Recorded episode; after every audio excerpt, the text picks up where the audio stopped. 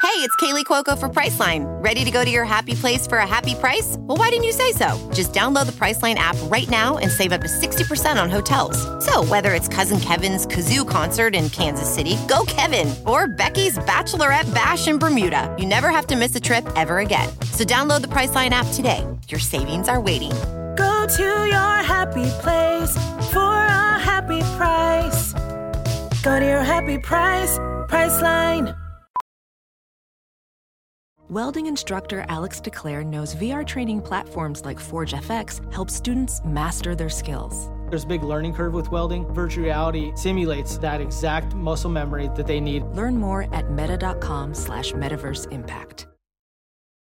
Let me ask you a question real quick. Do you ever want to live in a fantasy world where the most handsomest guy always ends up with a girl and he may have time traveled or been a secret prince, but no one in the story ever asks any questions? You can live on Park Ave with a salary from Mickey D's or walk from Denver all the way to New Orleans. But me, I prefer all the reality and the truth bombs drop from the crew at RTP. RTPU, you got what we need.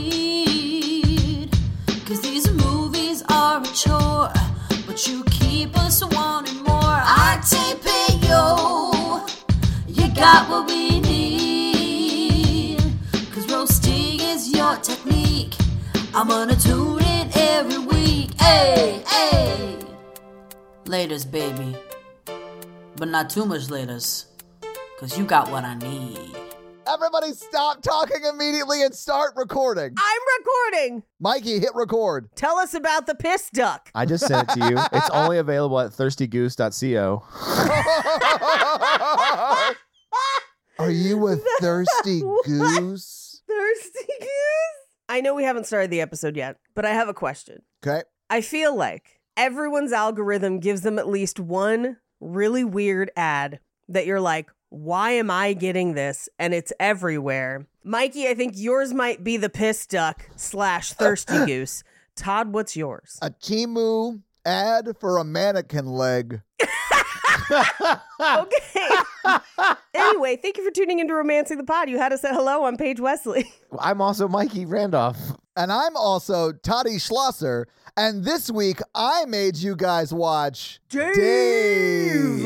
Potty Slosser sounds like a cocktail. Oh, yes. Ooh. Around Christmas. You want a hot Toddy Schloss? like the kind that come in punch bowls Yeah. Light it on fire. No, wait, hey, hey, hey, why? Why? to keep you warm in the winter. Yeah, it's a winter drink. I like my cocktails to have flames from them. Oh. Okay, so hang on. If I was a drink, how many layers would I have? That's the question. well, only if you're drinking layered drinks, which is very 2012. Yeah, I don't drink layered drinks. I didn't even know that was a thing. Is that a thing? I thought it was like ingredients. You can make them look different. Yeah. We used to sell layering tools at Sur La Table because things weigh different amounts, so you can layer. Anyway, So was this the first time you guys had seen this movie?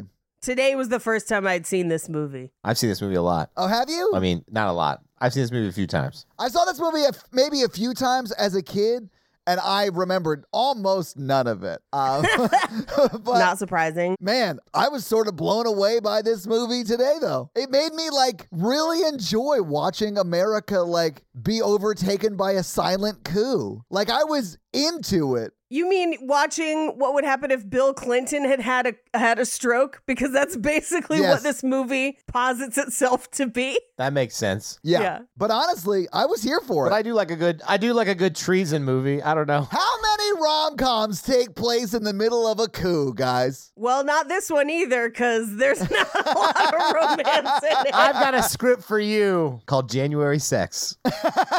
sex.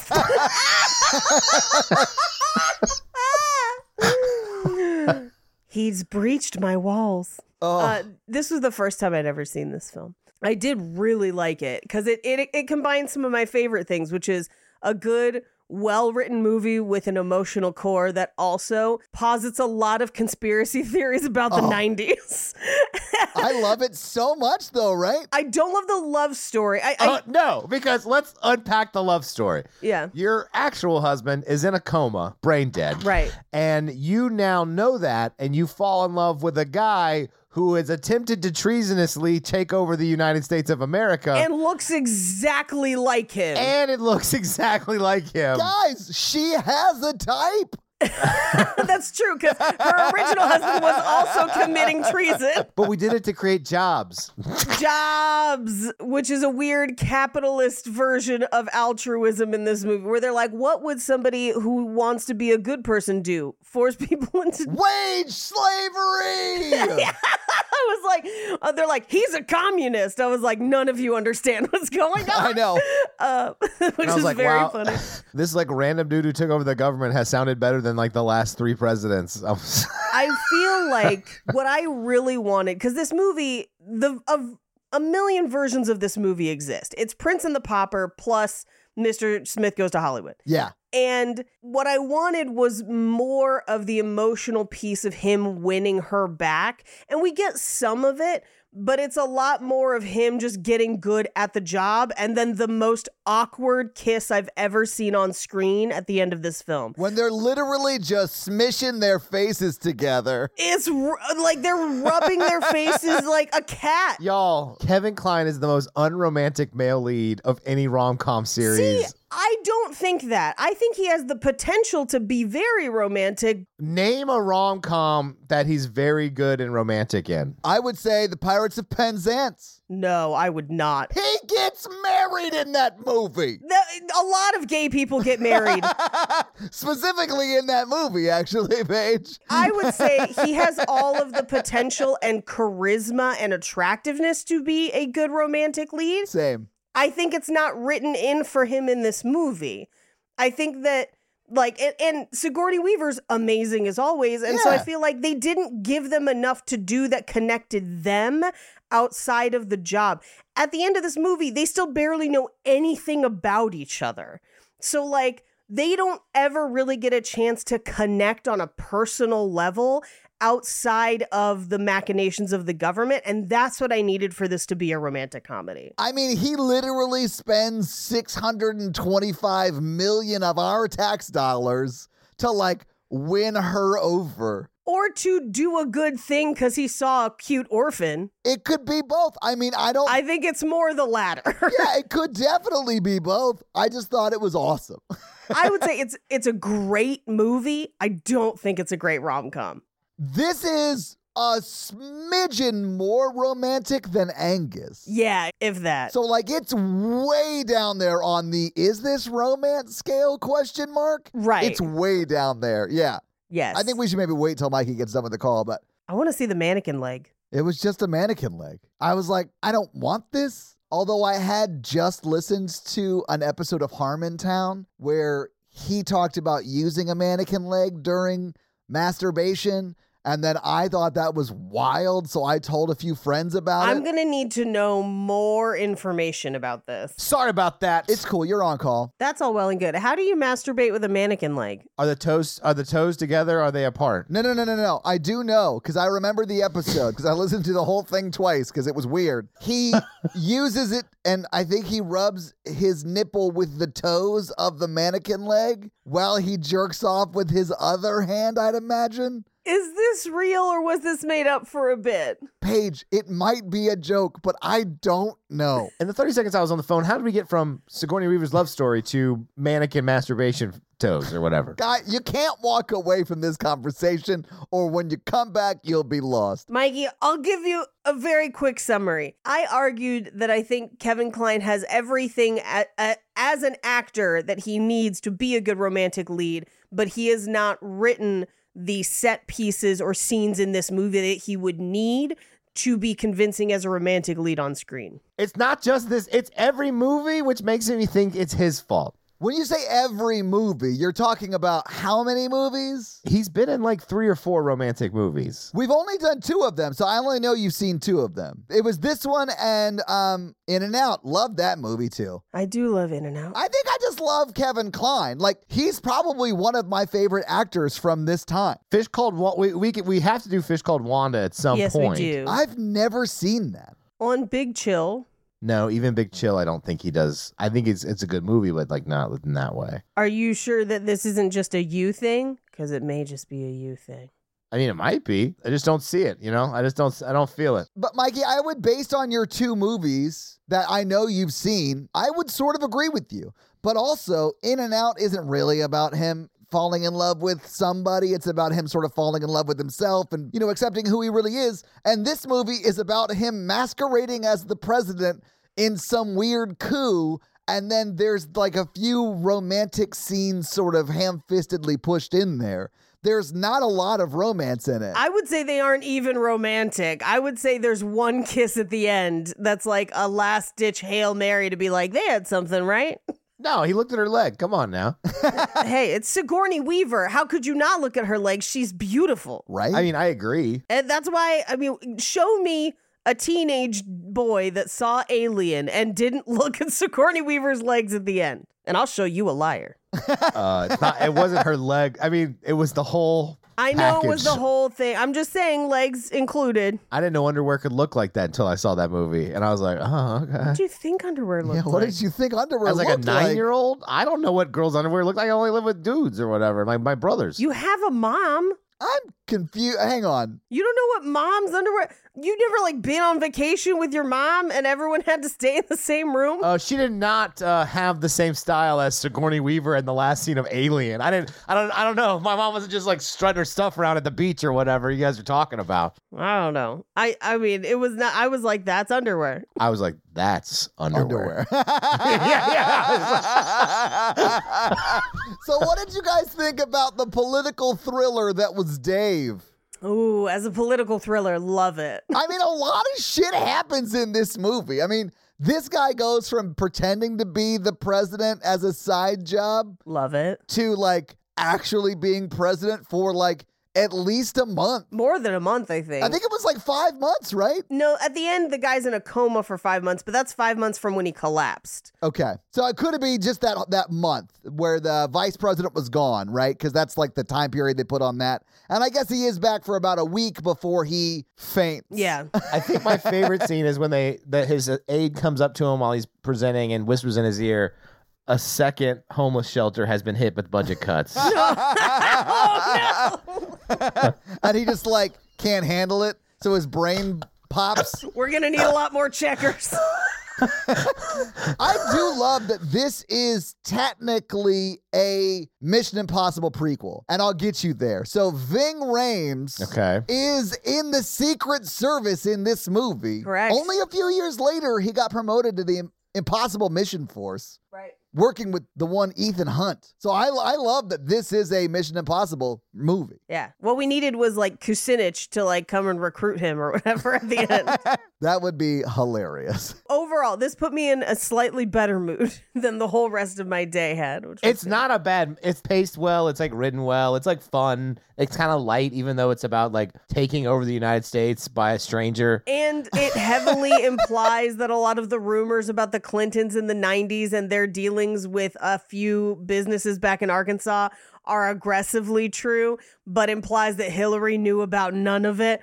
We'll get there. Oh, will we? Is that is that a fun fact? No, no, no. They literally all but say it in this movie at multiple points. They're like, it's Bill Clinton. Uh, That's Whitewater. Whitewater. Sorry. Yes.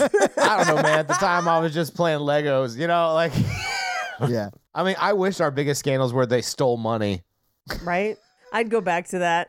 Um, is there anything else we need to talk about before we get into it? Josh Groban? No, that's not his name. What? Who's the guy? The dad from Beethoven? Oh yeah, the dad from Beethoven's in this.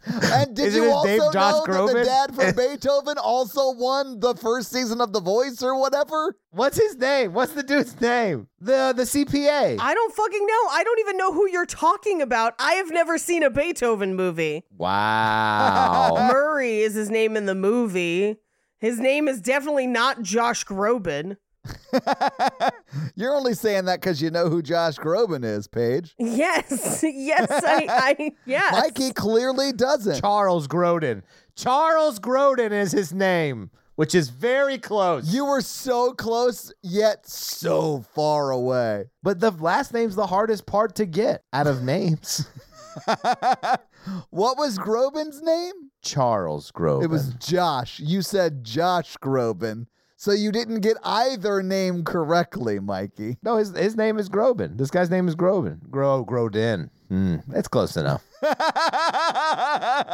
Anyway, maybe we should just go through this movie scene by scene. Uh, yes. So we open on Washington, D.C., which is where I briefly paid attention to the credits and realized this was an Ivan Reitman movie. And I was like, well, that's why it's great. oh yeah, I didn't know that. That makes a lot of sense. Yeah. I was like, oh, a guy that writes great movies wrote this? Yeah, that's true. Okay, cool. Or directed, I should say. I mean, but he, for those who don't know, like that's Ghostbusters, right? yeah, Ghostbusters and a million other movies that you love, like Coming to America and. Especially around this time, right? Groundhog Day. Yeah. Yeah, this was, he was on top of the world at this time. Yeah. So we open on like a walk and talk between Kevin Klein as the president and his staff. Uh, and he's basically like, hey, this time make sure you find somebody that actually looks like me because he's going to duck and do like a fake exit. Um, Yeah. we cut to Durham Burgers Chevrolet, where Kevin Klein, that's not the president yet, is pretending to be the president and riding on a pig. Love it. I love that he came in riding the pig, like Yeah. not walking next to the pig. Yeah. Like, dude is riding the Yeah. pig onto the stage. It was a metaphor for the economy.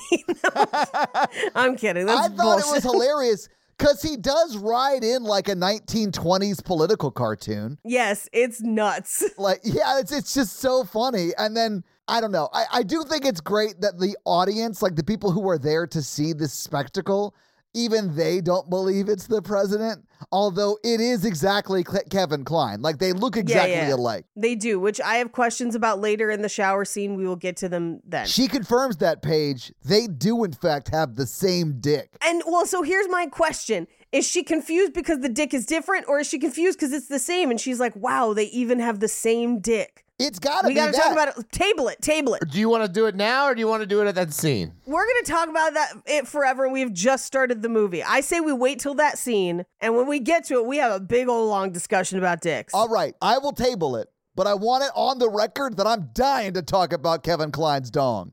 I know you are, Todd. I know he's probably on your hall pass list. I don't think he's believable in a hetero romantic lead way, and I think you're not helping me with this. He is a pirate king, Mikey. Yeah, that's not I'm helping sure your he- case, Todd.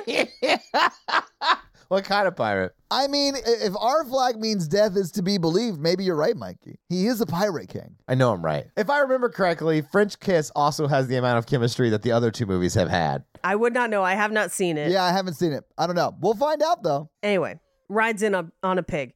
And the audience is just like, it does look like him, but I'm pretty sure the actual president wouldn't get that close to a pig. Uh, but who is in the audience but Ving Rhames? I Dunno! love it. Bum, ba, bum, ba, bum, ba, bum, ba, bum, ba, bum, bum, bum. Your mission, if you choose to accept it, is to overthrow the U.S. g- uh, government and install a look-alike. a Manchurian candidate, if you will. It is exactly. I mean, and Ving Rhames is complacent in this, and he, I mean, like he should be convicted of treason. I do think he's complacent because he doesn't do a whole lot to help, but he's also complicit because he knows about it and hasn't said anything yet, Mikey. He's complacent because he sits there and in front of the dead president is like, "This is the dead president, He's not dead technically. brain dead." So we cut to a meeting where the president is basically like, look, there's this bill that says it's a work bill, but it also has all this orphanage stuff in it. So I don't want to veto it. I need you guys to kill it so I don't look like an asshole, but kill it because I'm a greedy little bitch. And they're like, all right, Mr. President. We'll do your evil bidding. Like the president is the worst at this point in the movie because he's supposed to be, you know, like the person who would want to be president. So they're the I worst. know, right? If people want to be present, that's when you got to like suspect them. You're going to be like, why do you want this? This sounds terrible. You just hit him with a brick. But like, I think that this this is this is a wild statement. I think what is set up in this movie is a better way to find a president than what we currently have. Just finding people that look like the people we have. yeah, like okay, Nancy Pelosi's running for president. If she won, find an older lady that looks like Nancy Pelosi but like isn't a fucking millionaire and let her I'm- run the country. I'm going to disagree because I don't think old people should constantly run the country anymore. Oh, I agree. I was just going with the look-alike thing. I Yeah, think yeah, yeah. honestly, every political position should just go by lottery, and then like whatever happens, happens. oh, that's a terrible idea, Michael. Fuck, I'm not sure it's That's worse the than our wor- current that's system, almost though. that's worse It's than not old worse people. than our current no, situation. it is because lottery means that statistically it could be serial killers, it could be a good person, equal chance, equal chance. I posit that maybe that's better chance than we have now. yeah. I don't know. The kind of people who are like, I want to be president are scary people. People who want to go into politics are usually bad. Here, okay, That's why I've decided I'm gonna go into politics. No. Here's my suggestion. I'm a, I'm gonna split the difference. A random layperson from wherever that has to sit in on all the meetings and object to stuff and just be like, "Wait, I want health care." So that they then have to constantly hear from their actual constituents and that person also gets a vote. What you have just posited is a representative representative democracy. Yeah, yeah, yeah. It's like one more step to the But representative. they didn't have to run for it. They didn't have to campaign. They didn't have to pay for a campaign. Fuck, man, I'll just settle for ranked choice voting. That same. What I should okay, forget all that. How about we just get rid of the electoral college? Yeah. And then just like uh, do ranked choice voting. Things would get Yeah. way better, I promise. Yeah. Anyway, so Kevin Klein, that's not the president yet, Dave, his office, where we find out that he runs a temp agency, and he's very much a he wants to get people into work. He cares about the people that that use his agency. He is a man of the people, I will say. Yeah. So it's it's contrasting it between the guy who's like, yeah, cut all the funding for the homeless shelters, and him being like, let's get everyone jobs, like everyone, let's help people as much as we can. Yeah. I mean, he really like goes to bat to try and get these people jobs. Like goes and more or less begs Josh Groban, internationally famous singer famous Josh Groban singer slash to CPA. give them jobs. I can't believe things have changed so much since then because now nobody wants to work anymore. fucking fuck. Nobody wants to do terrible jobs for less money than it uh, uh, than they need to live, right? Like that's what it is. Anyway, he then rides home from the helping those people get a job on his bike singing Oklahoma, which made me think of In and Out and I was like, does Kevin Klein just love bikes? Oh, yeah, nothing screams nothing screams hot romantic lead a fully dressed man on a bicycle singing Oklahoma. man, your version of masculinity is so Uh, weird, man. Very narrow, but also So there's that weird. video of, of of horror daddy Patrick Wilson singing "Oh What a Beautiful Morning" from Oklahoma that gets you pregnant. Yeah, that's a man who is a masculine romantic lead. When he throws that teacup at a woman, I know he wants It was to a tea love kettle. her. It was a It's kettle. the whole damn kettle, man. we gotta watch the new Insidious movie at some point. What will he throw at her head next, Paige? And what will the Foley artist do? The whole tea set. He just has the romantic bravado of a choir teacher, and I can't get past that. It's just he's just super lame. I'm so sorry. You know, choir teachers get down, Mikey. Kevin Klein is like He does give me Music Man vibes. you You know what musical I've never seen? Music Man. Yeah. Anyway, he goes into his house, and who's there but Ving Rames and another Secret Service guy that disappears for the rest of the movie. And they're just like, "The president needs you," and he's like, "What?" And they're like, "Yeah, you kind of look like him," and he's like, "No, I know." I got paid in bacon for the last gig I did. Oh, and he rode that pig in. They killed that pig. I was kidding. He didn't say bacon. That Oh. was me making it up. Oh my God, Paige, I was immediately so mad at Dave. No, this was- it was me slipping into my new character for the bit we do around the house. Uh, Janice, the old timey sex worker that gets paid in bacon. Wait, what? I would do something and get paid in bacon, not sexually with Jake, but like I would do tasks and go, I'd be like seven pounds of bacon. Yeah, I'd mow your lawn or whatever. I'll take the bacon, Jake. the key she's got a fun voice like "Eh," and she's like that'll be four bacons please uh, and i'm sure jake can hear this through door through the door and is like why is she telling people about janice which was not a sexual bit we were playing Hang out on. it was me Is this a interrupting real him thing? Yes. Did you not miss the group chat the other day when you talked about this? Guys, I've been so fucking busy at work. I'm so sorry. She sounds like a carnival barker. No, okay, so here's the bit. Jake was watching this really cool, like half kung fu, half Wild West show called Warrior, which I was getting into, uh, but he was su- super enjoying it. And then I decided to create a new character just during the show while he was watching it from the other couch, where I was like, I'm Janice and I'm, and it was just, she had a whole crazy backstory. And Jake at one point was just like, please stop or I will divorce you. And I just said, irreconcilable differences. And then we just laughed on the floor for like 20 minutes. I love it. But yeah, three bacons. I'm so sorry I missed that fun little anecdote. I was so busy. You didn't miss it. You just got it. You just got it. It's more fun with the voices. it is more fun. It is more fun with the voices. You're right. Kissing will cost you. That's 10 bacons. Damn, that's some Julia Roberts prices right there. She won't kiss unless bacon's on the table. Janet has very different priorities. 3,000 bacons, and I want the full girlfriend experience. Okay, but you'll have to provide the slop and the sty. He wants the PSE, the pork sausage experience. I do. That's why we call it porking. Two bacons, please. the other white meat. Besides chicken, Todd, he's making a weird face out there. I've never made a weird face. You were born with a weird face. yeah, he's never made one. He just has one. Yeah. God made this weird face. Back to Kevin Kine's lack of sexual energy.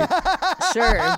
he looks like the moderator of a MySpace asexual, you know, like Tumblr. I think you're confused as to what website Tumblr was on. He has a GeoCities site on model trains. Actually, I could totally see that. I mean, he does go running, bounding even up his stairs with the bike in tow, singing Oklahoma, dances around his house while he's like putting away the bike, putting away his keys. and he dresses like a conductor at all times. Yeah. Yes, he does. he is like not the missionaries, like the Mormon missionaries that go out, but he is like the adult they send out with them to make sure none of them fuck. what a sad job. Yes, it is. Anyway, so the president makes a speech, and it's clear as we're watching him just interact with people around him, he's not a good guy. Oh, did we even mention that like Ving Rames like convinces Dave to pretend to be the president again? Yeah, Yeah, we yeah we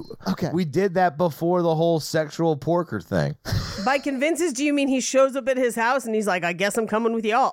Yeah. Also, they needed a warrant to enter his home. That is a Fourth Amendment right violation. that is true. If we learned anything, it's that the Clintons, oh, not the Clintons, sorry, the Millers or whoever the president's last name is in this, don't play by the rules. It's not the rules. It's the Constitution. I'm so sick of. They don't play by the laws. When you think about it, the Constitution is basically rules. I can't believe in a world with Ronald Reagan, the 90s wanted to vilify Bill Clinton. Okay, we got to talk about it though, because they also throw shade at Bush. Yeah. and they also throw shade at I so because I had my conspiracy theory hat on. Oh, so you think they replaced the president in this movie, I bet. Yeah.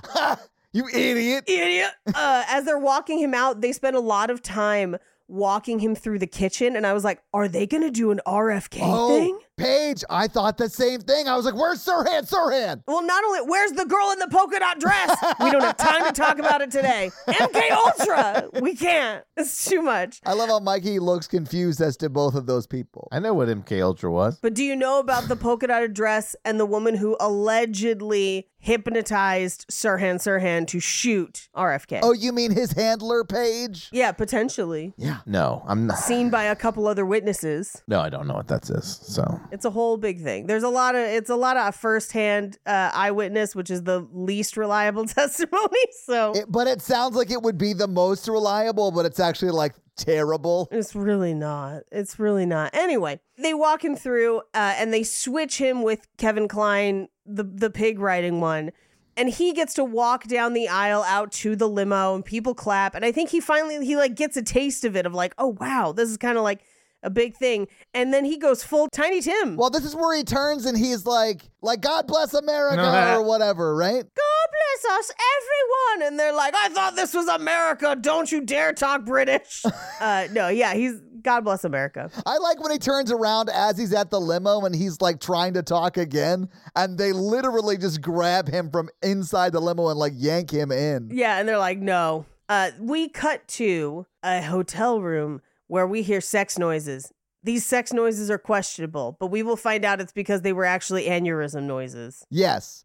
And guys, a young Laura Linney is in this movie as the mistress. A very confused Laura Linney, God, I I thought it was hilarious. because for the rest of this movie, she's like, I definitely watched that guy die on top of me, right? The worst part is that she she finished, you know? Well, I think she thought he finished, but instead of I mean, I guess in a sense he did, but what he finished was his life right. and not, you know, yeah. But what's really weird is the sounds he's making are like, oh, oh. And, like when you think about it in the context. Oh, you mean like super hot sex sounds, Paige? Because that's all I heard in this scene from, From a romantic lead. Yeah, like, oh yeah. 1996's Sexiest Man Alive, Kevin Klein? That's not true, is it? No, it can't be. That's Brad Pitt. Mikey, if you were to replace Kevin Klein, who would you replace him with? Literally, uh, we do a lottery and anyone would have a 50-50 chance to have more sexual chemistry. Mikey, give me names. You cannot criticize without offering solutions. I need names Oh. from the 90s. George Clooney for show. George Clooney would be a good one. Although this might be a little too early for that. Yeah, it could be a little too early uh, at that age. Ooh, look at Robert Redford Oh, Too old, way too old. in the 90s? Uh, Robert Redford's older. By the way, just for all of you out there who was like, they have to know who was the sexiest man alive by People's Choice Award in 1996? It's Brad Pitt. in 96, it was Denzel Washington. Oh, agree. Denzel Washington would have been great in this. he would have. Denzel Washington would have been fucking great, but America was not ready for a black president. They could do it now. They should remake this movie Hey. with a fake black president. You know that one of America's key tenets of the 90s is only having a black president in movies where the world gets destroyed. I do want to point out that Kevin Klein has won Sexiest Actor Alive twice by Glamour Magazine. yeah. That's definitely what I would think about that. when Brendan Fraser was alive, how dare they? oh, man. I love Kevin Klein, but Mikey, you are not wrong. His name should be Kevin D. Klein. Because that's what ladies do. They're just like, thank you, but no. Uh, we can be friends. he looks like he's trying to sell you a watch at JCPenney's. That's his sexual energy. it's got a hand for minutes. But keep your eye on that second hand because this won't take long. He's got a piano in his house, but doesn't know how to play it. Oh, I guarantee you he knows how to play piano, Mikey. Controversial take, controversial suggestion Steve Martin. Steve Martin would have been great in this. Especially at this time, because Steve Martin still, he looked 45 for like 38 years. So he definitely looked like old enough to be a president doppelganger, right? Yeah. Mm hmm. Ving Rhames as the president would have had more sexual energy. I'm telling you, it's the 90s and it's not a disaster movie. They would have never let it happen. We've come so far. No, they wouldn't have done it. They wouldn't have done it. I do want to point out with all of this speculation as to Kevin Klein's true nature, he has been married to Phoebe Cates I since know. 1983. I know. And they have children. We talked about this on In and Out. That's why I remember it. Yeah, I think we looked it up because we were like, wait, is this? I mean, he won Sexiest Actor Alive twice by Glamour. that is so balls. Todd, do you remember the story that went along with him and Phoebe Cates getting together? Oh, shit. Do you? I I don't. Because she thought they were friends because she thought he was gay. That's right. That's and right. he had to then tell her he was not. So, you know, he does have a bit of that energy. it's got a vibe.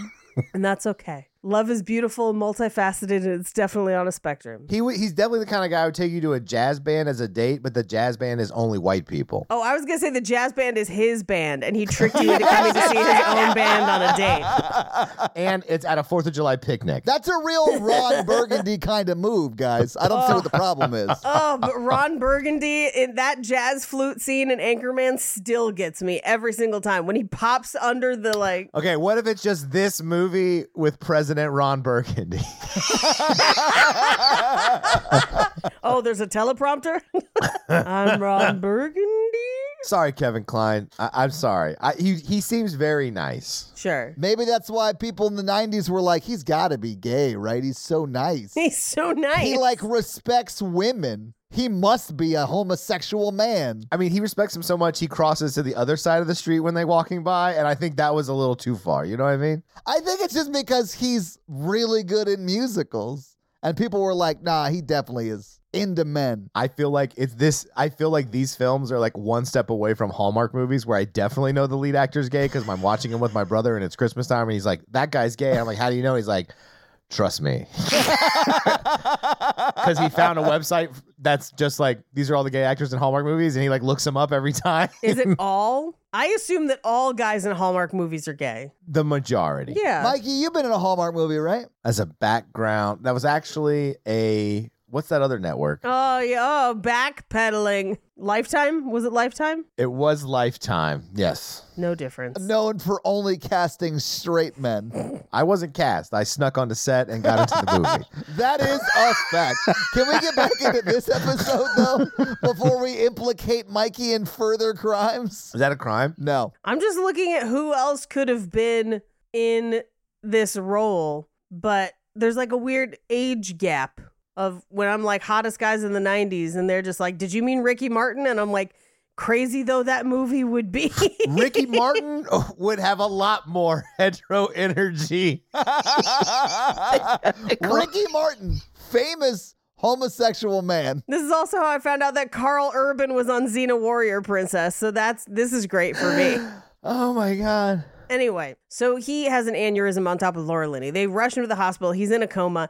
And this is all happening while Kevin Klein is just like in a limo with Ving Rhames being like, I'm sorry I talked, but this was fun. Yeah. And they go back to the White House, and the chief of staff and the head speechwriter uh, are basically like, Hey, buddy, you did so great. We're extending your tour. Yeah. Yeah. It's chief of staff and the communications director. Yeah. right. The same speech they used when they stayed in Vietnam, extending their tours. you did so well. We're extending your tours. He didn't- I mean, anyway, they tell him because they're, they're like, hey, the president's in a coma. And he's like, so the vice president, right? And they're like, no, he's mentally unbalanced, is what they say, which we find out that it's just Sir Ben Kingsley being nice. and the but these people are criminals. I mean, it is like who you would want to be president is currently vice president. Right. But because the chief of staff is straight trash, Yeah. he wants to install himself. You mean chief of staff? Uh, oh, yeah. Is that what I said? Chief of what? You Yeah. said chief of staff Stash. was full trash. I was like, he doesn't have a mustache. Yeah. And I was like, that is a cool rhyme, but that's not a word. My bad. Chief of staff is straight trash. Yeah, because Henry Cavill's the chief of stash. We know that. That's Right. why he cocks his arms. He's the worst. He's the chief. oh, that's who would be good. Tom Selleck? Sam Elliott or Tom Selleck. Either one, right in this role. Fuck. Tom Selleck is the right age, too. Like, that's a good call. I like Tom Selleck in this. Mm. Burt Reynolds. I don't know that he could pull it off. He fucks. every day, all day. I would Yeah, yeah, vote yeah, Gator for president. I don't feel like he has the right energy or the acting chops, but hell, I'd watch it. I feel like that'd be a real fun one to like replace the president with kind of a party guy where he's like, you know what, we need more, more tits in office. like just craziness. I just want it to be like this, like frat dude, though. But like, yeah. I don't know, man. You both present sick arguments. You both present sick argument. Is it for fun? yeah, Anyway. Oh, Mike's on the phone. every time. I love that you got that reference, Paige. Like, yeah. My little Yeah, shout yeah. out to the dollop just now. Yeah, yeah, yeah. I love you. All right. So he agrees to pretend to be the president. And they introduce him to basically all of his job duties. They tell him that he's not going to see the first lady for a while. They have separate bedrooms. They don't talk anymore. They sort of like she sort of hates him. Yeah. because she's actually his second lady. I mean, yeah. So like the president, the actual president, not Dave, is a terrible dude who is openly sort of cheating on his wife. So naturally his wife hates him, right? Mm-hmm, mm-hmm. And like they use the stroke as like cover. Uh, yes, he had a mild stroke, is what they're telling the press. He's going to need a day or two to recover, but his doctors already checked him out and he's in great health. And in that like one or two days, I can't remember how long it is total, but they sort of get him up to speed on like everyone in his cabinet, right? Right. And like all the big key players, like the Speaker of the House, like that kind of stuff, so that he can pretend to do the job for a few days while they hope the actual president recovers, or the chief of staff is like also concocted a plan Yeah. where he becomes president. I don't necessarily think the communications director guy is like in on that plan necessarily. Well, he tells him that plan in the next scene. So Yeah. like they put they put Dave to bed in the presidential bedroom with G Dubs watching him from the wall. Yeah. Then he and the communications director are like, here's what we're gonna do. We're gonna send the vice president away for a month. And in a month, we're gonna dig up dirt to get rid of him, which means our president will call a new election for vice president, at which point me, the chief of staff, will run for vice president then something either happens to this president where he dies and has another stroke or whatever, or we control this guy for as long as we want or whatever. And as part of trying to shield him for a couple days, they've also told Sigourney Weaver, they told her that there was, quote, an incident at a hotel. Yeah. So she knows it was in flagrante, is when Yeah, that he was cheating on her. Yeah. he was cheating on her. But yeah, he wants to have Kevin Klein, who is Dave, as the stand in for the president. He wants to manipulate him into assigning him, the chief of staff, as the VP, and then either bump off Kevin Klein or just change them out Right. because the president is sort of brain dead and is going to pass away at some point so that he would take over. Right. So, as part of this, they basically release a statement saying that it was a mild stroke. He'll be back to work in no time. yeah, yeah. It gets inspected by a doctor, which made, which reminded me of when Trump got inspected by his doctor. And his doctor was like, I guarantee he's in perfect health. But his doctor also looked like a villain from Power Rangers. and you're just like, yeah, where did they find this guy? you know, you know has who has tons of sex appeal? Villains, Villains from the from Power, Power Rangers. Rangers. Yeah, exactly. more than Kevin Klein. Talk about that ooze guy. anyway, uh, they, they put out the, the word that he's healthy, shockingly healthier than before. Oh yeah, they they like lay it on thick. Like, Yeah. hey, have you been working out? Like your blood pressure even went down. And he's like, yeah, I bike, uh, lift, I climb, or whatever. And the chief of staff is like, sort of guiding him with his facial expressions on like where what to say and stuff. Yeah, he's like, last year I had my good year, which is a bird watching thing where they go watch all the birds because Kevin Klein looks like someone who would be a bird watcher. Oh, like an ornithologist? He does look like an ornithologist. Mm-hmm. That's one. Did I ever tell you that? So I used to be in a drag race fantasy league, and one year I named my team the Tuckahoe Autobahn Society: colon We're looking for cocks. God damn it, Mm-hmm. Paige, that is amazing. The only funnier name I ever had was the the year my team was Hog Body of Lies. anyway, so he goes back to work and he runs into Laura Linney, who leans in to like kiss him on the mouth Oh yeah, she is like, in front of everybody. yeah, which leads me to believe like everyone knew he was having an affair with her, right? Right. That Yeah. really wasn't a secret, but no one told Dave that. So when she leans in to kiss him, he's like, Whoa, what is happening? Because, you know, it's Kevin Klein. So he naturally repulses any female advances, right, Mikey? Poor Laura Linney. Listen, I'm trying not to agree with you, but the signs are there. Because he actually runs a, fi- a sign fan club of like, I love collecting old signs. I do too. Old signs can be really cool. yep. That'll be four bacons, please.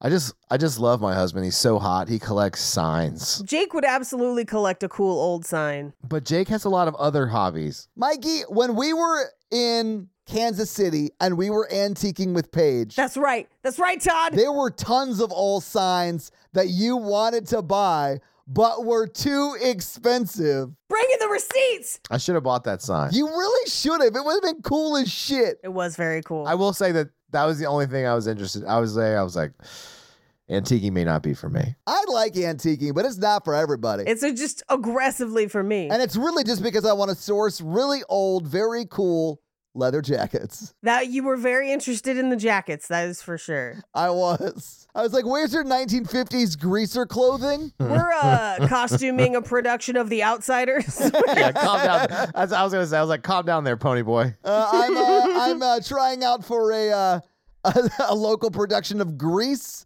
so uh, I'm gonna go ahead and need a leather jacket. I'm the understudy for Kaniki, so I'm gonna need a jacket. Oh, Danny Zoo, go fuck yourself. Uh, anyway, they give him like a, a primer on like basic civics. Here are who all these people are.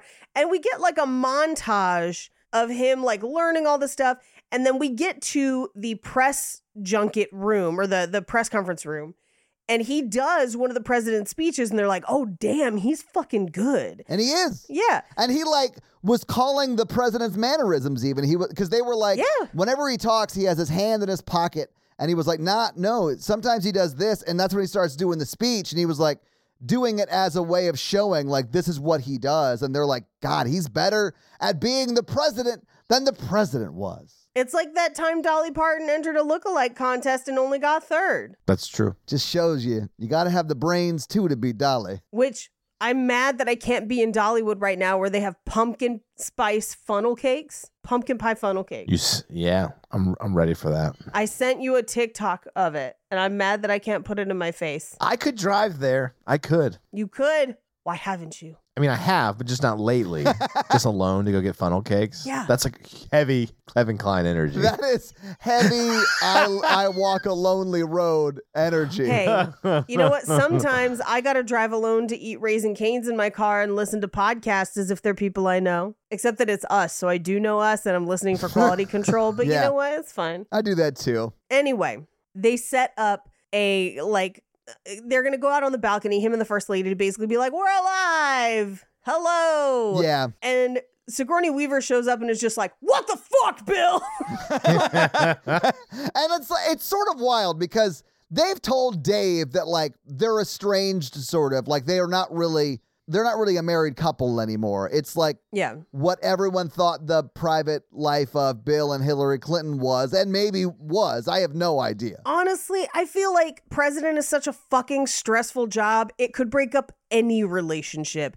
Like a regular job can get stressful enough to hurt relationships. Imagine if you were the leader of fucking America. Yeah. Like, no, thank. That's why you don't want to be president. It's a bad idea. It is. This whole America thing, terrible idea. I think I'd be a good president. Yep. Mikey, no. Does not shock me at all that you think that. that. You also think you could punch a kangaroo and not get hurt. So, like, there's that. Well, you don't sound like a true American. And not if that's what America's going to be. I've got sad news for you. We are way there, way past there. Then call me not a true American. Can I apply to be Canadian or just something else? I think Mikey would be a great president because he's like really compassionate and dumb in all the right ways. Yeah. And like, I think he, he could confuse a lot of Republicans into voting for him. You know what I'm saying? or just scuttle the votes so that Trump wins again. Oh, the RFK. Yeah. I'm not going to run this election. I'm too young. I got to wait 30 more years. you got to wait until you're pissing in ducks all the time, not just in the hot tub. Uh-huh. Where's my piss goose? Bring me my urine bird. no, I get up there and be like, look, I'm a Democrat, but also big government is bad. And then people be like, what? Is he peeing into a goose right now in the middle of this press conference? Because I'm a man. Vote for me. Pissing a goose. I win potlucks all the time. Bring Yeah. me my shit goose. It'd be shit geese, Paige, please. Ugh, that's I don't want to shit in a geese. It'd be a gaggle of geeses, Mikey. I don't want that. I just want to go to a bathroom, the presidential bathroom. The presidential piss goose. What's a, it? Would it be a piss eagle? Because the president. It would need to be. Feels like an eagle. We have to move on. Like, none of this makes sense. I would do funny stuff like go into the like the the the rose garden with a shotgun and be like, "Isn't this where we hell the royal deer hunt or whatever. They'd be like, this guy's nuts. we got we got to keep moving so we can talk about Kevin Klein's dick. Shit, I later. forgot about We that gotta keep dong. Let's going. get into it. Yeah, Oh. we got to focus up. I would never forget about conversations about the dong. that very sexual tension filled scene. that floppy, flaccid. He's married to Phoebe Cates, Good for them. allegedly. Allegedly. it was a different time. Hey, he says he is. He says he is. No, he's totally. He's got kids, allegedly. Yeah. I mean, he is a pirate king. Your love of Pirates of Penzance is almost to a red flag level. Uh, we passed that long ago. No, it's it's a it's a Jolly Roger level. yeah. Yeah, this is threat level midnight on my love for the Pirates of Penzance. I'm trying to think if there's something I love that problem problematically. The Pest with John Leguizamo. Oh no, hard pass. I do love that you just compared John Leguizamo's The Pest to a Gilbert and Sullivan masterpiece. I don't even know what you're talking about. The Pirates of what are you Penzance. talking about? I did like John Leguizamo in Violent Night, and I liked how he turned into a blood mist in that chimney. yeah, same. He's done a lot of one man shows, which are interesting. He has, and they're not bad. I I have enjoyed them. He's funny. Yeah. I just don't like the pest. Love him in Romeo and Juliet. Oh, The Pest is terrible. I've never seen The Pest. oh. you like the credits. It's him rapping in a shower about how he is an annoying person. And that's what the film is about. But then he gets hunted by a rich man. We we cannot do a Pest mini review inside our Dave Mega review. if we're going to talk about a movie where people get hunted by rich people, most dangerous game style, it has to be Hard Target, and I won't hear any other questions about Are it. those horror movies? We could do a man hunting man month. well, but Hard Target's not a horror movie. That's just an action movie. That's all about perspective, baby. No, no, no. It's just an action. mo- It's Jean Claude Van Damme with the craziest greasy mullet you've ever seen, and Wilfred Brimley as a Cajun man on a horse, being like "Laissez le bon temps les roulettes," like just like you know running through parade floats and shit. I have to see this movie. Directed by John Woo with doves. You won't even watch Time Cop. I want to watch all of these things. I'm working so fucking much. Watch it in your hotel. I don't, Mikey, at these conferences, I am forced to do like mandatory fun shit until like 11 o'clock at night. It sucks. What'd you do last week? Huh? No, it- he's he's right because you have to go to the cocktail mixers and bullshit. No. Last week he didn't have a conference. He just went stuff. No, I did. I literally, I was, I was there until Sunday. And it's like the only weekend he hasn't had a conference in like six weeks. Yeah. It's been crazy. One time at a suicide conference, there was a ball pit for one of the booths, and I got drunk, and then late at night I jumped into it. Anyway, so Sigourney Weaver comes in and is just like, hey, you're a fucking playboy. Let's get this fucking over with, you fuckboy piece of shit. And he's just like, that's the first time anyone has ever assumed I could be sexual. And so she like goes out to the, the balcony and they're like, we are okay. He tries to like, he can tell she's mad, but he doesn't know what to say to her because he doesn't actually know her. So she leaves. Well, I mean, yeah, all they said he had to say to her was, Thank you for doing this, Ellen, which is her name. Right. And so that's all he says throughout the whole scene. I think it's like, I think he says it twice. Yeah. And then she like storms out after he says it because she fully thinks this is her husband who is sort of openly cheating on her. Yeah. Hello, Todd. It's Mikey. Hello, Mikey. It's Todd. I need to tell you something. Mikey, it's fine. You'll be a great dad. That's we're gonna table that. But on that table is a delicious factor meal. Yes! what a transition! Oh my God, guys, this actually is a factor ad. That was amazing, Mikey. Mikey here for Factor Meal on Romance of the Pod. Heck We're yeah. gonna table it. Delicious, already fresh made meals, never frozen. It takes two months to warm up. Just like Mikey does. I have a busy schedule. I work all day. I have fun too much. I also work at night. I also have too much fun. And I s- I have a problem with, Words. yeah, words is one. Uh, ordering out is another one. Same. I ordered out tonight. Yes. I literally got, let's just say, a factor equ- equivalent meal for Natalie and I, and it was like $48 when it could have been way less with Factor. Yeah, and I, I struggle with proportions. And Factor comes pre-proportioned, pre-prepared, chef re- ready. I've used it before. Before they even advertised on the podcast, I used Factor meals, especially when I was working a lot during the COVID lockdown. I mean, that was the best time to get on board with Factor, except for right now, because Factor is giving 50% off to all of our listeners. If they go to factormeals.com Heck slash romancingthepod50 and use code romancingthepod50 to get 50% off. That's code romancingthepod50 at factormeals.com slash romancingthepod50 to get 50% off. That's a good deal. do it. And they have a easy to use app. And they never require me to talk about the app. Mikey, that was the end of the ad. That was the I end know. of the ad. I'm, I'm still going. All right, Factor Meals. Professional welder Shayna Ford used VR training developed by ForgeFX to hone her skills as a welder. The more time that you spend practicing it, that's what separates a good welder from a great welder. VR training can help students like Shayna repeatedly practice specific skills. Virtual reality definitely helps because the more muscle memory that you have, the smoother your weld is. Explore more stories like Shayna's at meta.com slash metaverse impact.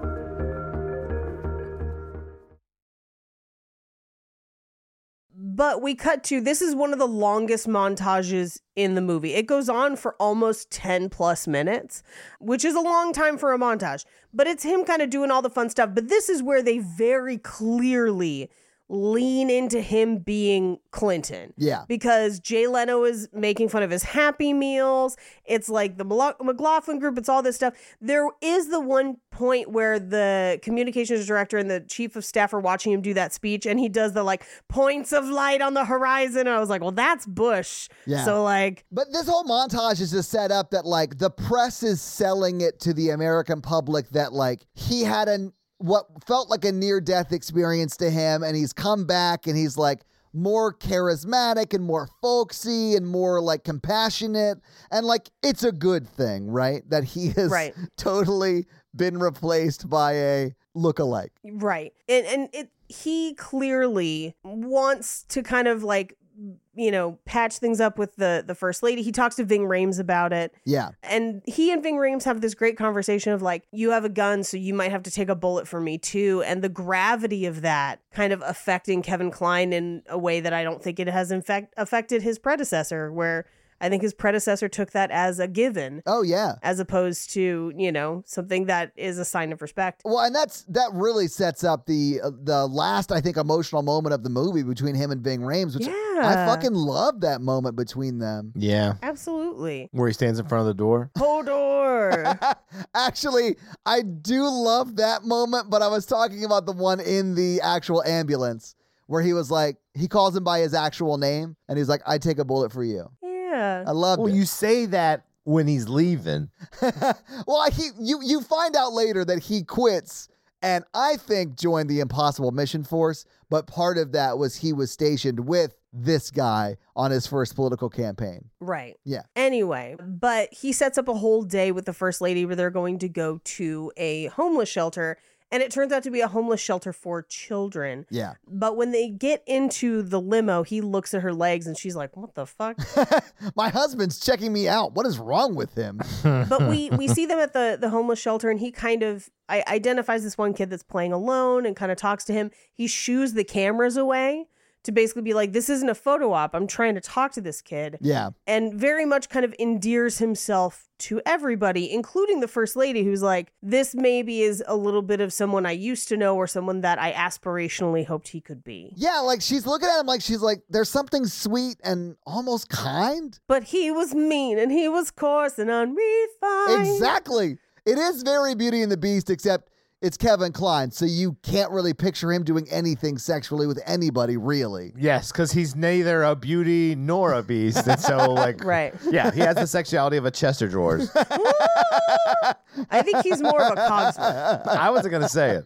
Definitely. Yeah. Although I'll say this No, Cogsworth can fuck. Cogsworth and Mrs. Potts got down. Yeah. Maybe, maybe. I say it's just the Chester drawers with the little legs because he doesn't even talk. That's how like non. oh, you mean the one the the smaller chest of drawers, not the not the wardrobe. You mean just the chest of drawers Mm-hmm. the- uh-huh. with no Yes. lines. Uh huh. Thank you. Yes. Anyway, uh, we get a very cute cutaway with him and Ving Rames where he's going through like a scrapbook of all the pictures of them together. Yeah. And he's like, You stand out in every one. Have you ever thought about wearing a sweater? And he just goes, Sweaters make my neck look thick. And I was like, Some of us like a thick neck though. Well, You know? Yeah. I yeah I. Oh. mm. You don't have a neck, Mikey. You don't get to weigh in on this. no, I think me and Ving have a similar neck structure. I honestly do think you have a regular, like, Ving Rhames type neck. I agree. I don't wear I don't wear a ton of sweaters. I feel like sweaters look good on everyone. It's the Chris Evans school of sweatering. Yeah, I don't know that they don't, actually. I've never thought about that, but yeah. Not not Kevin Klein. Well, Kevin Klein suggests a sweater vest, which is a real inert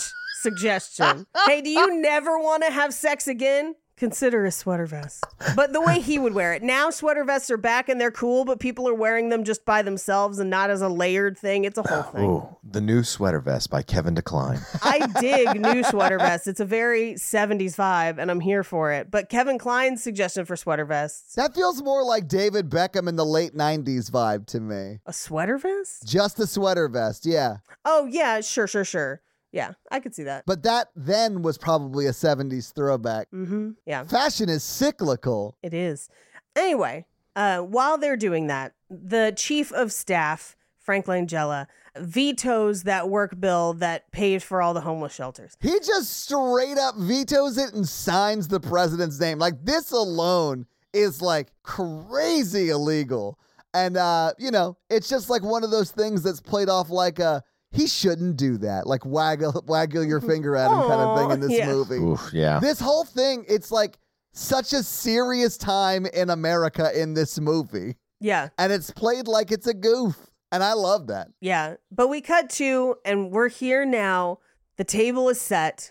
Kevin Kevin Klein is singing in the shower. Like you do, right, Mikey? You sing in the shower, right? I'm a shower singer. I'm a I'm an aggressive shower singer. The acoustics. No, I I I don't sing in the shower. Oh, that's right. You shit in the shower. That's my bad. I, I, I- I mixed those up. That's my bad. Mikey's, you know, pushing one out, and I'm over there like, what's love got to do? Shampoo with it. Yeah.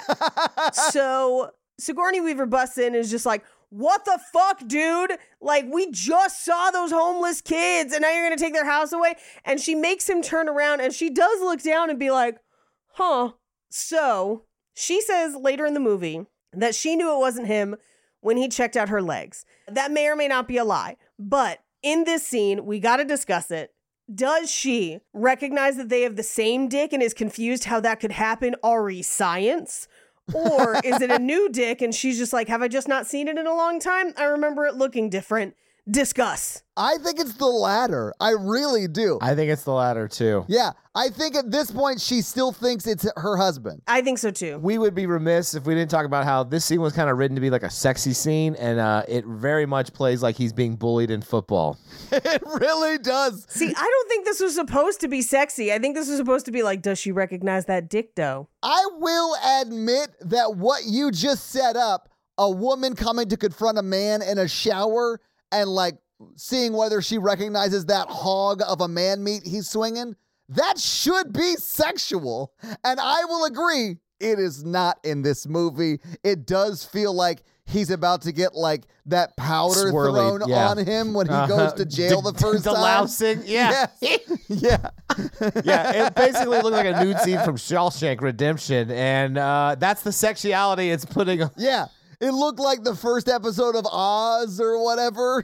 Yeah, he's all wet, and you're like you're supposed to be looking at like all how in shape he is, but instead I'm just like, ooh, ugh, ugh. I mean, he's wearing basically a hair shirt. yeah, when he turned around, I was just like, wow, he's way hairier than I thought he was.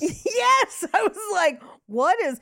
Because that mm, I w- at a certain, I was like, I wonder if the president waxes, and then she looks down, and I was like, oh right, the dick. and then I just had to sit there and be like, could I recognize dicks in a lineup? I don't I think it's his long lost twin. know. Let's talk about Holy it. shit. How do you think they were separated at birth? Does Sigourney Weaver fuck her husband's brother? Let's discuss. Oh. Do you think they had sex before he left? Yes. No. I don't think so either. I'm not sure Kevin Klein has ever had sex with anyone in this movie. if that kiss at the end is any indication, because that kiss is bad. It's so bad. And it is Natalie and Todd and Chewy's level bad, right, Mikey? no, because I assume that you are more in touch with each other's bodies. We certainly were. I I would say that he is so unsexy. I thought he was the president in a coma. this, if you think about it, this whole movie is a movie about a wife who gets to kill her shitty husband. I thought it was about a, a twin that takes the place of his other twin, who but he has low T. Man in the Iron Mask. he's got, but his the one who's taking his place has low testosterone. Why? Why is that? A th- oh, just because of his whole appearance. But yeah, I guess because he likes musicals. it's basically Man in the Iron Mask. It's just that there's no Leonardo DiCaprio or Gerard Depardieu in it. Yeah, because they fuck. Sometimes in problematic ways. Like they're so far the other way that you're like, oh no, please stop fucking. oh, you're like, oh, that's too much. Yeah, Too much. but like Kevin Klein gives real like I unicycle for fun kind of energy. Oh yeah. ab- Holy shit, yeah, that is yeah, yeah. way too accurate. big ass bike, big ass beard. Yeah, he's he's a hipster on a penny farthing for sure. Yeah, 100%. Mikey, I mean, I hate what you're saying, but God, I agree with it. I hate that I agree with it, but it's facts. Definitely drives a Prius. There's nothing wrong with driving a Prius. Some people like the environment. I'm just saying a lot of people drive Priuses. You're going to have to narrow it down further. It's got to be a Prius with a love your mother earth bumper sticker on it. And then a bumper sticker that's like, my other child works at Granola Mart or something like that. Okay, I'm sorry. Let me take this joke back. He definitely drives a smart car. Yes. Nice. or walks for the health of it And by that health, we mean the planet's health. Think about it. Mhm, with some sort of walking stick that he's like, I got this when I was in Tibet. And you're like, this seems like cultural appropriation, but he's already walked away. No, he's like, no, it's Tibet, Georgia. And you're like, that's Talbotton. you're saying it wrong. I don't think I think walking sticks are like a universal truth, right? Can't appropriate a walking. stick. he definitely whittled it himself, is what I'm thinking. That he does look like a whittler. He does look like a whittler. He does look he looks like a whittler and a fiddler. A whittler, a fiddler, and a wearer of patchouli for sure. He's definitely the kind of g- guy friend who'd be like, "We're gonna take a lake trip, not to drink or to fish or anything like that. We're gonna watch the leaves change, see what that looks like." okay, but that sounds delightful. Can I just stay inside and drink like hot ciders as I watch the leaves change and crochet and stay cozy and warm? Yeah, Paige, I know that you are Kevin Klein. Oh, I was about to say my only question would be is how hot does the hot tub get? Oh, right? That sounds amazing. Because I'm definitely going to watch those leaves change. I mean, I would do it if there's a hot tub and alcohol. Right? Right? And then I'll be like, Jake, you go cut a tree down and I'll watch it from inside from this window. Nice. Paige, he's not gonna cut a tree down. That's cruel. No, Jake will. Oh, I don't need a Kevin Klein. I have a Jake. I pay him in bacons. That's like 20,000 Kevin Klein.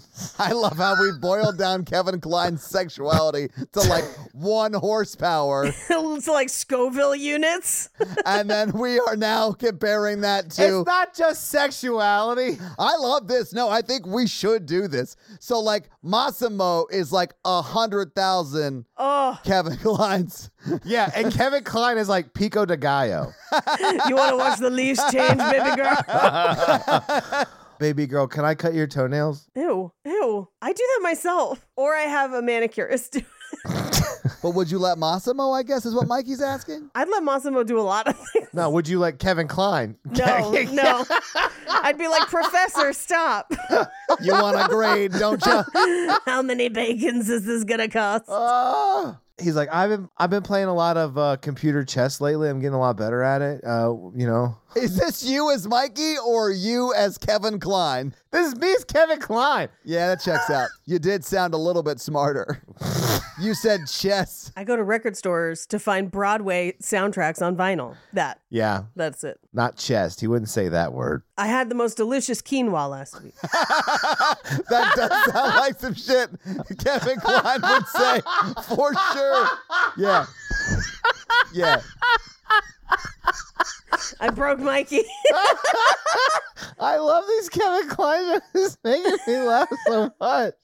I hope he listens. I hope he's like the celebrity that was like a huge fan secretly, and he's like, No. "Fuck this podcast." Fan of the pod, Kevin Klein. Over his bowl of quinoa. I'll say this, Kevin Klein, if you're out there, I adore you. I think you're amazing. But you could have sexed it up a little bit in the 90s. You could have opened a couple more buttons in your presidential suit. you could have helicoptered that dick and called it Marine One. You know what I'm saying? oh, you know that's what I would say. Anyway, so he finds out they vetoed the bill and he's like, call the chief of staff, call the communications guy. Why the fuck did we veto that? And he's like, yeah, well, you know what? If you can find 650 million, you can have all your your stupid homeless stuff back. Cuz he's an asshole. I think that's how government probably works. I love how hardcore they make him seem like the biggest fucking villain, like cartoon level villain. Yeah. Oh, those are just politicians. Exactly, Mikey. He's like, "Oh, did you fall in love with those orphans?" oh, did you like helping children? oh, I guess you want to do good for the people, you fucking mid, like moron idiot. Sorry, I tried to say both at the same time, and it came out. You say that, but our state legislature is literally turning down money for children right now from the government. Yeah. Oh, Tennessee, you so stupid. Yep. But then Kevin Klein replies, "Hey, have you heard about pickleball? It's this fun new sport." It's the fastest growing sport amongst active adults. Hey, you know what, guys? Friends of mine did ask us if we wanted to start playing pickleball with them, and we said yes. I- I'm gonna try God. it. Uh, Hell Oh, People yeah. love that pickleball, man. I'm going to figure it out. So basic. We moved on from pickleball. We got pickleball like four years ago. My name's Kevin Klein, and I'll be your water aerobics instructor today. I love water aerobics. but you know he's right. I and I would not argue, and I would have a good time. Welcome to Zumba. I'm Kevin Klein, your instructor today. yeah, exa- no, exactly. yeah, I want to pull the Kevin Klein interview from 1995 where he's like, "Yeah, I, I took a lot of jazzercise to get into shape for that sour scene." Um, I'm uh, I'm doing tapes by this like newer guy, young guy, Richard Simmons. You know him? He uh, he's coming up in the exercise Oh, scene. I fucking love sweating to the oldies. Hell yeah. Never slander sweating to the oldies. But what I am picturing is him holding up this like packet of budget stuff and being like, defunding reading rainbow. like that's the energy we've got. Anyway, so he invites his friend, the accountant Murray, to balance the national budget, which I did think was very funny that Murray was just like, yeah, sure, just give me the papers and I'll math doot doot doot calendar or uh like calculator and we'll figure it out. when they are in the Oval Office and like he's telling his business owner friend, that like small business owner friend, Josh Groban, international singer songwriter Josh Groban, when he invites him over and he's like, hey, can you get us some food? And two copies of the budget. Right. I thought they were setting up a joke that they didn't know how fucking huge the budget is. Right. They would just be boxes and boxes and boxes. It's like thousands and thousands of pages. Like it's more than you could go through in a night. But no, that is not a joke they play in this movie. They make it seem like they handed him a pamphlet and now they're just crunching numbers on the back of a napkin. It's very crunch, funny crunch, to crunch, me. crunch, crunch. We get to the next morning where he's they've got like cameras and it's a, a cabinet meeting because it's the hundredth cabinet meeting, so that's why they invited cameras. This is so smart too. I don't even know if Kevin Klein as Dave meant to do this. Right. You know, he might just be so sort of naive enough to think that he could just like talk to his cabinet and like find the money, you know? But he does it in front of the press. So he's like really leveraging the orphan children in this yeah, very yeah. public way against members of his his cabinet. Because he finds the all the money for that like internally. He Right. doesn't have to ask Congress for that. At least the way that's it's set up because it's like the budget Right. that the um his cabinet has, I guess. Well, and and it's kind of it's kind of weird because they they do it as like this one project needs 650 million. No, it doesn't. It's multiple projects and pieces and that money goes a bunch of different places. Right. But in this movie, they're like, to simplify, orphans equal 650 million. Exactly. Yeah. I mean, if it was just that one orphanage, ma- like got that much money, like that would be insane. This would have to be like a a f- a few city pilot of like orphanages or homeless shelters or whatever. Yeah. Yeah, yeah. Or like a national network or, yeah, something. And I like that one of them is literally just the interest on defense contracts Oh my was God. 23 million a, A month. I month. was like, Jesus Christ. Yeah, That's probably very low too. I think that is low. I was like, that's that's like maybe for the city of Los Angeles.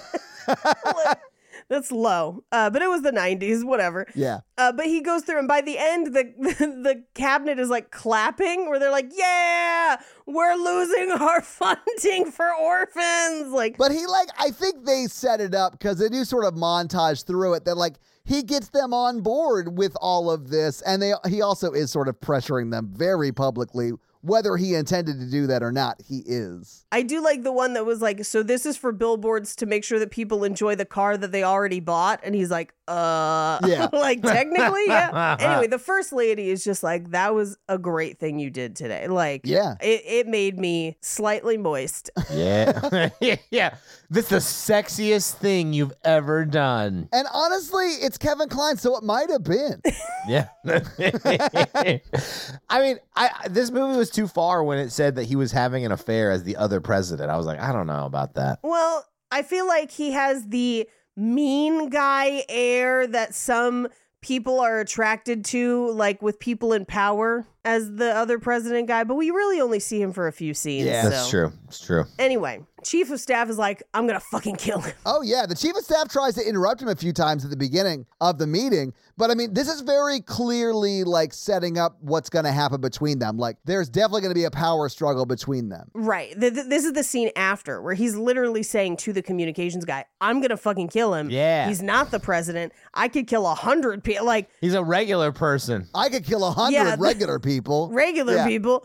And the communications guy is like, if you try, I'll expose you. Right. Is basically what he says. he pretty much says that like, listen, I'm willing to go to jail to stop you from doing this because they Yeah. would both go to jail. I mean, they would all go to jail. They might even be like killed. Yeah, yeah, yeah. Because it's like full treason. This is full on coup d'etat treason that we're like just ham hawing through for the romance comedy of it all. Mostly just comedy. Yeah. I do feel like Aaron Sorkin saw this and was like, I could do this way better. I could do this weekly. Yeah.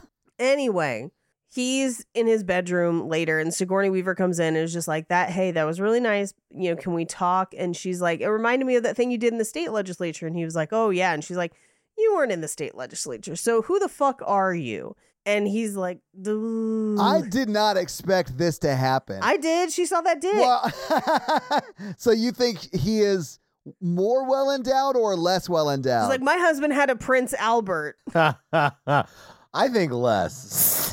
Um, Probably same. Same size, but different shape, you know? yeah, yeah. I don't know. Again, I don't know that I could pick him out of a lineup, but maybe he had a tattoo or a birthmark. I guess it depends on if like he is a he swings to the right to the right or to the left. Yeah, As right, a president, mhm, you know, like politics, you know? well, and also Dick. I think it'd be weirder if they were exactly the same. Oh, that'd be funny if it swang. Yeah. Yeah. I would if they have the same dick, they are twins separated at birth. Do you think your dick swings your political affiliation side? Ooh, I don't know. No, I don't think so. I don't think so. I yeah, no. I don't, it, that has not been my experience. anyway, she's like, "Hey, I know he and I are estranged, but can you just tell me where he is? Like I just need to know. Please be honest with me." But they like fully take her down and show her her husband, actual Uh, president. Okay. But your first reaction would be that they killed my husband and replaced him with this actor to control the government, right? Yes. Right. Like Manchurian candidate style. And that maybe he was a gray. Uh, they're like, oh, he had a stroke, quote unquote. Yeah, that's why they put bleep blorp, I mean Dave in charge. Bleep Blurp is a very common name in Chicago where Dave is from, allegedly. Yes, view my human penis. wow. Coming to you live, it's Kevin Klein. now we know why he doesn't have a lot of sex appeal. He's not attracted to non-alien entities. he's got that. He's got some real like worse than Richard Gere sexual energy. Dude, I- we were watching the other day, Runaway Bride was on, which I don't love as a movie in general, but like I just sitting there on the couch with Jake, I was like, I don't understand what anybody is attracted to in Richard Gere. Like it's so That's he's sexier than Kevin Klein. sure I get but like I no, for me, I get some of Kevin Klein's charm. I do. Richard Gere is negative sexual for me. I, it does so little for me, like just absolutely nothing for me. I don't understand it. I don't get it either, but Thank you. Anyway, show me your human penis. so they take her down there. She sees that he is in a coma. They're like, he's not going to make it. So she goes and packs her stuff. And he packs some stuff too. And she's like, I got to go. Like, I can't stay here. I can't keep this secret for you. And he's like, "Well, let me take you." And and I think this is fully his intention of like, "I'll take her out. Let's talk about it and then we'll come back," you know. Oh, I thought that they were both just leaving. I did like in this scene, like when it reveals that he's also been packing stuff and he's like, Yeah, I'm packing like keepsakes or whatever. Souvenirs. yeah. And then she starts to cry because, I mean, her husband is, for all intents and purposes, dead, you know? Yeah. So it's sad.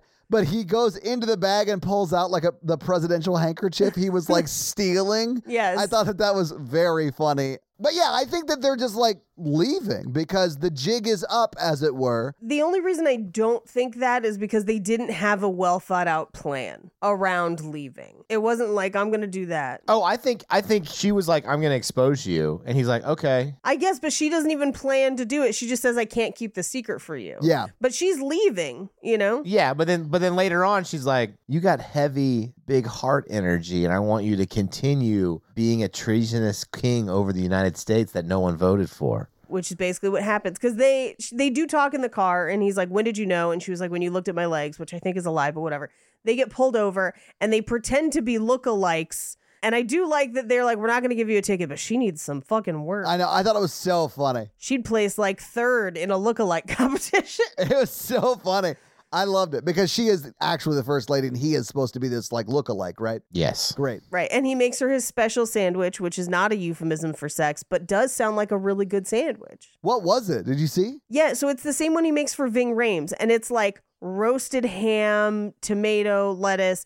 There's some carrots and like an olive tapenade, and then like what looks like almost like a garlicky spread. It looked real good, personally. It did look good. Yeah. Yeah. But this is where they kind of talk about like who he is, what he does. He still doesn't learn almost anything about her. They are strangers at the end of this movie. I don't know, man. I think the sandwich is like a metaphor. Like he only gives the sandwich to you like when he's about to dick you down. Ah, yeah, makes sense. Uh-huh. That's why he and Ving Rames were were getting busy in the White House. Yeah. I mean, he and Ving Rames have as much chemistry as he and Sigourney Weaver, Paige. that is correct. That's very true. but this is where he's like, I just like helping people and I thought I could help people.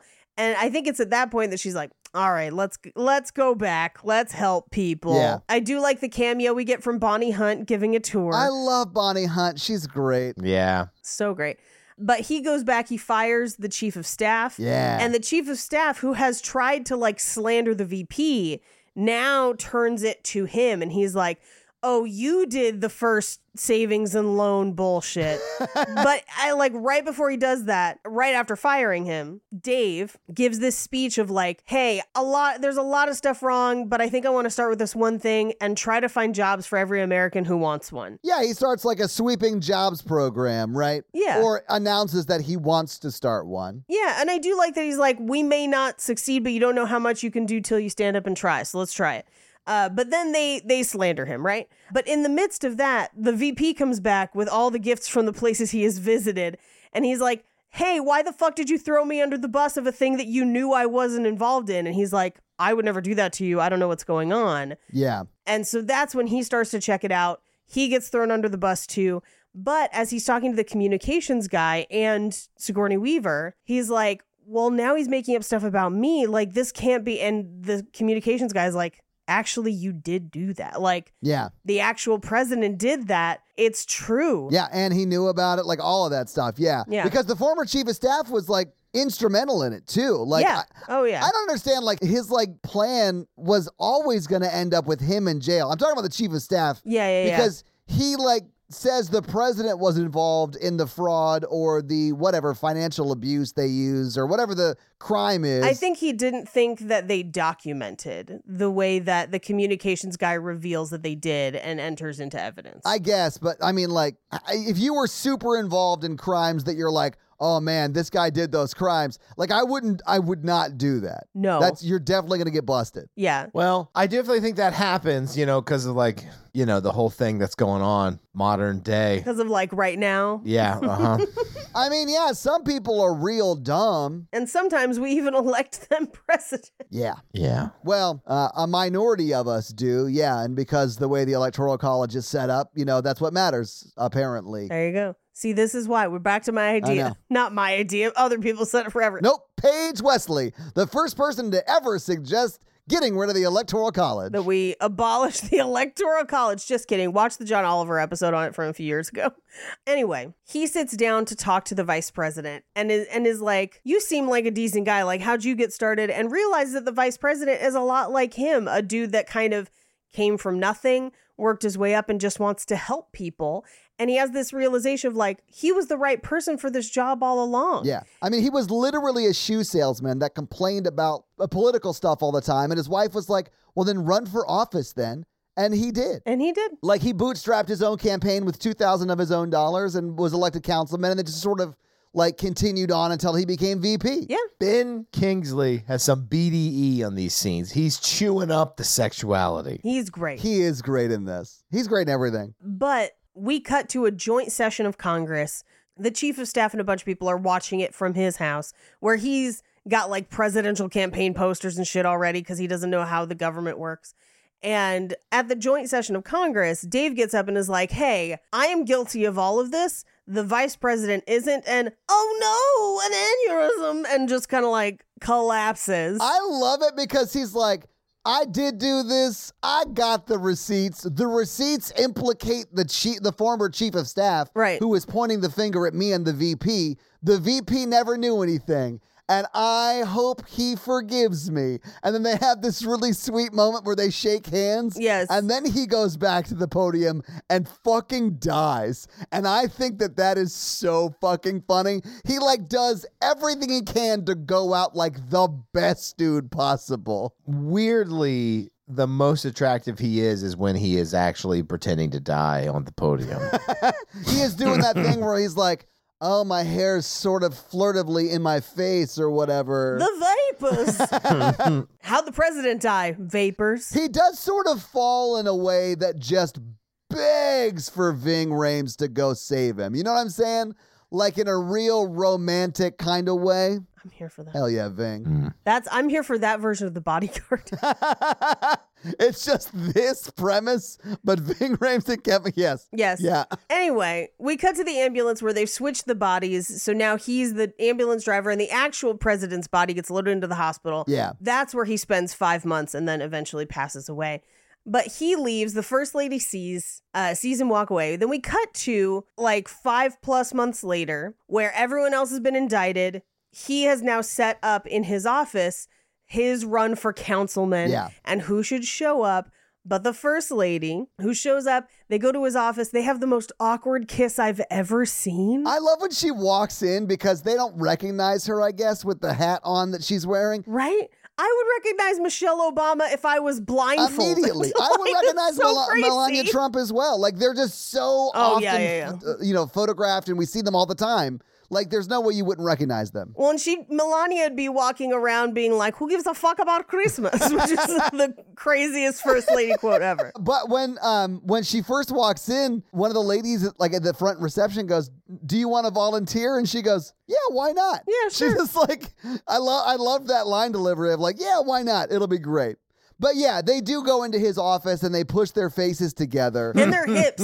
It's all faces and hips, but it doesn't work. it's like sex, Paige. All faces and hips and shouldn't work, but it does. faces You know what and I'm saying? it's like two action figures came to life and tried to yes, kiss. It Mikey, actually- because they're okay. like trying to like Yeah. hold each other and it's just not working. It is like Mikey with, with like his GI Joes smashing them together while watching TV. Yeah. Yeah. And then he closes the blinds. Scarlet was a hot GI Joe, bro. You don't have to tell me. And then uh, who was Destro's girlfriend? What was her name? Why would I know this? Was it deep throat stroke? No, she's got an eye patch. Oh man, it's gonna bother me. Oh, the Baroness. I'm so stupid. Oh, right. Oh, yeah. Okay.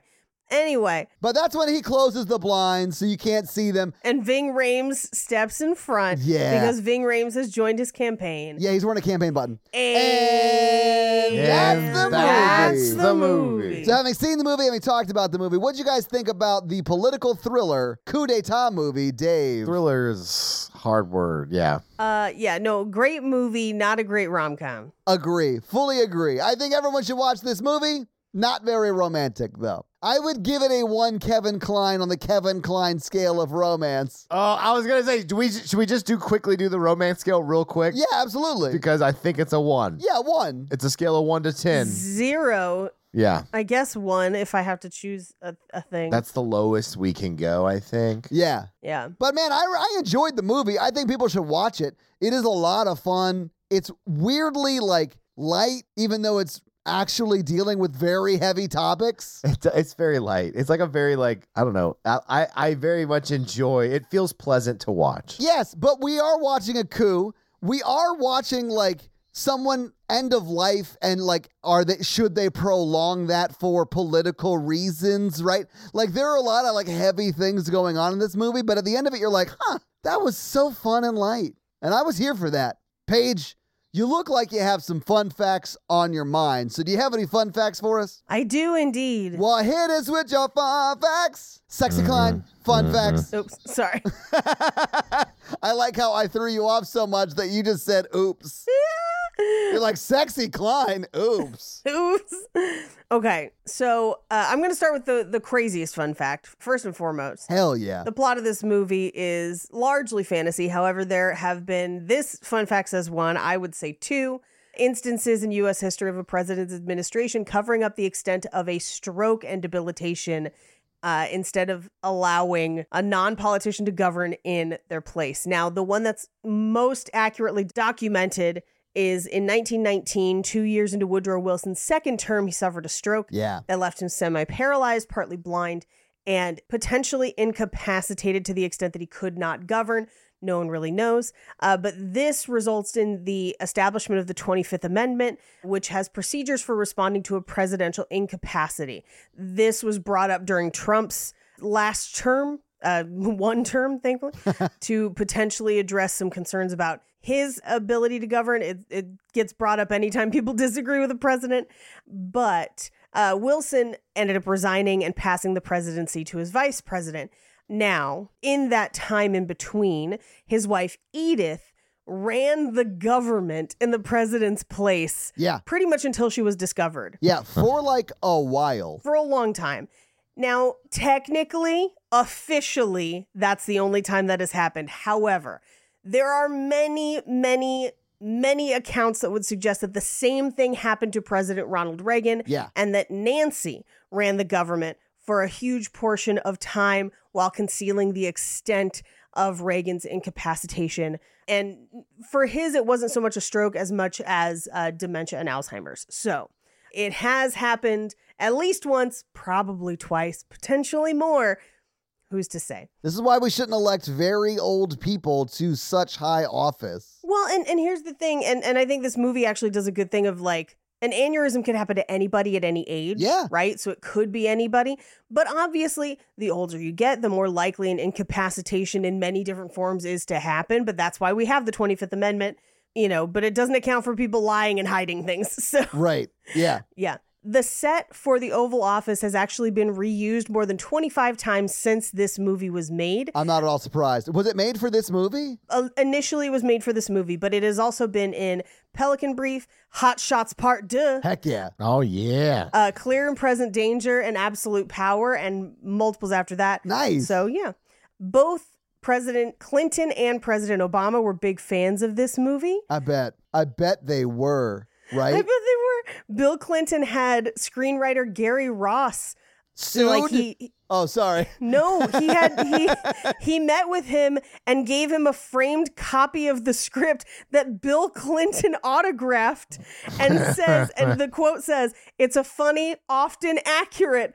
lampooning of politics." Oh my God, that is wild. It gets better. Clinton also gave Gary Ross a picture of him, of Clinton holding a Dave mug. Ah, And then President Obama told Kevin Klein that he loves watching the movie when he's depressed because you make the job of being a president look so fun and easy. I mean, he does. Like, the, the job of president looks like it's great. Yep. Uh, Sigourney Weaver's hair is so short because filming for this ran right up against Alien 3, in which she shaved her head. Yeah, Mikey, that's your favorite one, right? It's Mikey and I's least favorite one. No, I know. it's my favorite one. To t- it's got the sexuality of a Kevin Klein. So, this is one of two movies in which Kevin Klein has played the President of the United States and the man impersonating the president. The other, which doesn't fit on either of our podcasts, but it, I would love to talk about with y'all, is Wild Wild West from 1999, in which he, as Artemis Gordon, also portrayed President Ulysses S. Grant and also makes a giant mechanical spider. I love Kevin Smith's story about that movie, and it makes so much sense after hearing Kevin Smith's story about that movie. Kevin Klein's the sidekick, right? No, he's the villain. I thought. No, No, you're I- right. I think he is. Yeah, he is. Who's the Who's the villain? It's been so long since I've seen that movie. It's a wild movie. Would you say it's a Wild Wild West movie, Paige? It's a wild, wild west movie. Wi- wiki? Would you say it's a wiki, wiki, wiki, wild, wild, wild? wild. If you need a lift, who's the kid in the drop? Who else? Will Smith? Living that life some consider a myth. Rocking South Se- South Street to one two fifth. Why do I know the lyrics to that song? Well, that's not that's not the Wild Wild West song, is it? Uh, is it? No, because that's Jim West, Desperado. Oh, maybe it is, and I'm just thinking of a different part of the song. Anyway, so unlike a lot of movies set in Washington, D.C., when they travel around the city, they actually do it in the real layout of D.C. oh, cool. Yeah, which is hard to do. Yeah, Now, Gary Ross, who wrote this movie, was very unhappy with the early draft of the script he wrote. sounds like every writer I've ever talked to in my life. You've met us. Yeah. D- Despite being late in delivering it on deadline and short on money, he still started over from scratch and Jesus. took out a second loan on his house to finance the next draft. God, that's amazing. I mean, I'm glad he did. I love this movie. It's a lot of fun, but like, well done. Yep. The House of Delegates chamber in the state capitol building in Richmond, Virginia doubles as the House chamber in this movie. I wondered that. Yeah, because I, wondered that too. Because it, I was like, that's smaller than the one. But it is smaller. Right. Although if you go and see it, they're they're smaller than they look on TV. Yes. But it, it definitely was smaller. But many of the Virginia House of Delegates and visitors to the Capitol that day were used as extras. Okay. Cool. Do you want to hear who else could have had Kevin Costner's role? Kevin Klein? Kevin Klein, sorry. If one of them is Kevin Costner. Kevin Costner would be good. Yeah. okay. So the options were Kevin Costner, Man, this is a Costner film would have been good. Very different, but good. very different but good. War- Warren Beatty, Harrison Ford, also good but very different. It would have been a lot like the um Six days, seven nights. no, is it Air Force One where he's like, "Get Yes. the hell off my plane!" Yeah. Uh, Michael J. Fox. Warren Beatty could have done it. Yeah. Warren Beatty could have done it. Michael J. Fox, I think, is too young. Mel Gibson, Tom Hanks, who I think actually could have done a great job. I think Yeah. he could have too, yeah. Tom Cruise, and then this last one. Any guesses? I think it. We would have liked it even more. I badly hope it's Nick Cage. it is Nick Cage. Ah, yeah. I want that movie so bad. Do it now. I mean, he's as old as like our president is now. Plus, he stole the Declaration of Independence. the shots from this movie of the McLaughlin Group, that TV show, were actually filmed on the show set in one day. They just filmed a whole bunch of them to cut to use for That's awesome. the show. That's why it's always the same guests. But there are so many people who play themselves in this movie too. Do you see that in the credits? yes. They have like actual sitting senators and like Yeah. house members in this movie, and it like puts up on the screen who they are and what like political affiliation they are. It's wild. It's wild, and one of them pulled out. So Senator Alphonse D'Amato was supposed to cameo in that scene, but pulled out following issues between the Senate and Warner Brothers over content in Ice T's album Cop Killer.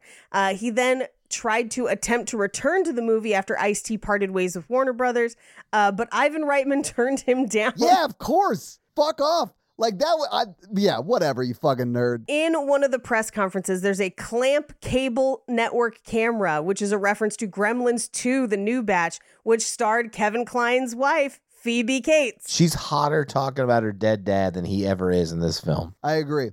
I'll end on this one. This is, gonna, this is kind of interesting. Uh, Dave, the character of Dave's last name is Kovic. It's a reference to Ron Kovic, a Vietnam era veteran who became an anti war activist and was the subject of the film Born on the Fourth of July. Well, that's a Tom- good Tom Cruise movie. Yeah. Oliver Stone, the director of that film, has a cameo in this movie as himself. Really? And those are your fun facts. Yeah. Awesome. Well, thank you for those fun facts, Paige. Let's talk a little bit about box office. So, what do you think the production budget was for Dave in 1993 when this movie came out? 650 million. no, you can either have orphans or this movie, Paige. yep. Mikey, what do you think? Orphans? No, the I'm asking you what the production budget is, not which one you'd rather sacrifice. Oh, oh, oh, oh sorry. Uh, ooh, 30 million? Mikey, that's a really good guess. It was $28 million, and that's in 1993. So if you adjust that to today's dollars, that's almost $60 million. It's technically 59.6, but almost 60 million. So this movie came out on May 7th, 1993. Hey, on my birthday. Wait, what? My birthday's May 7th. Oh, happy birthday, Mikey. How old were you? Eight? In 1993, I was nine. Okay, I was close. But Dave was number two in the theaters that weekend. It was beat by Dragon, colon, the Bruce Lee story. Number two was obviously Dave. Number three was Indecent Proposal. Number four was what I was seeing probably at this time, Sidekicks. And number five was Benny and June. What do you think Dave made in its opening weekend, guys? 12 million. Okay. Eight. Mikey, you're very close. It was $7.3 million. Now, I did say it was number two in its first week, but it was number one in its second week. It bumped above Dragon, the Bruce Lee story, in its second week. But it was in theaters for a total of eight weeks. It was in the top five until its seventh week. And then in the eighth week, it fell to 10th and then was out of the theaters after that. But what do you think Dave made in its box office run? And I'll say worldwide because it did not get an international release. 65. 72. Mikey, you're very close again. It was $63.2 million. Nailing it today. But if you adjust for inflation, that is $134.7 million today. And that's your box office. So we've already done the romance scale. Do you guys think Kevin Klein and Sigourney Weaver in this movie are still together? Yes, but she's just his campaign manager. It's not anything romantic. Or she's using him so she can run for office. Ooh, would would watch that political thriller. But no, I don't think they're still together, but largely because I don't think Kevin Klein's interested in things sexual in nature. Mikey, do you want to weigh in on whether you think they're still together or not? Uh, yeah, I think they're probably still together. Okay. All right, they're figuring it out. I think it's weird enough where they just like. I don't think he wins his election, but I think he builds his uh, scale model of the town in their attic uh, after they've like moved out to the country or whatever. Yeah, absolutely. I hate how much that checks out.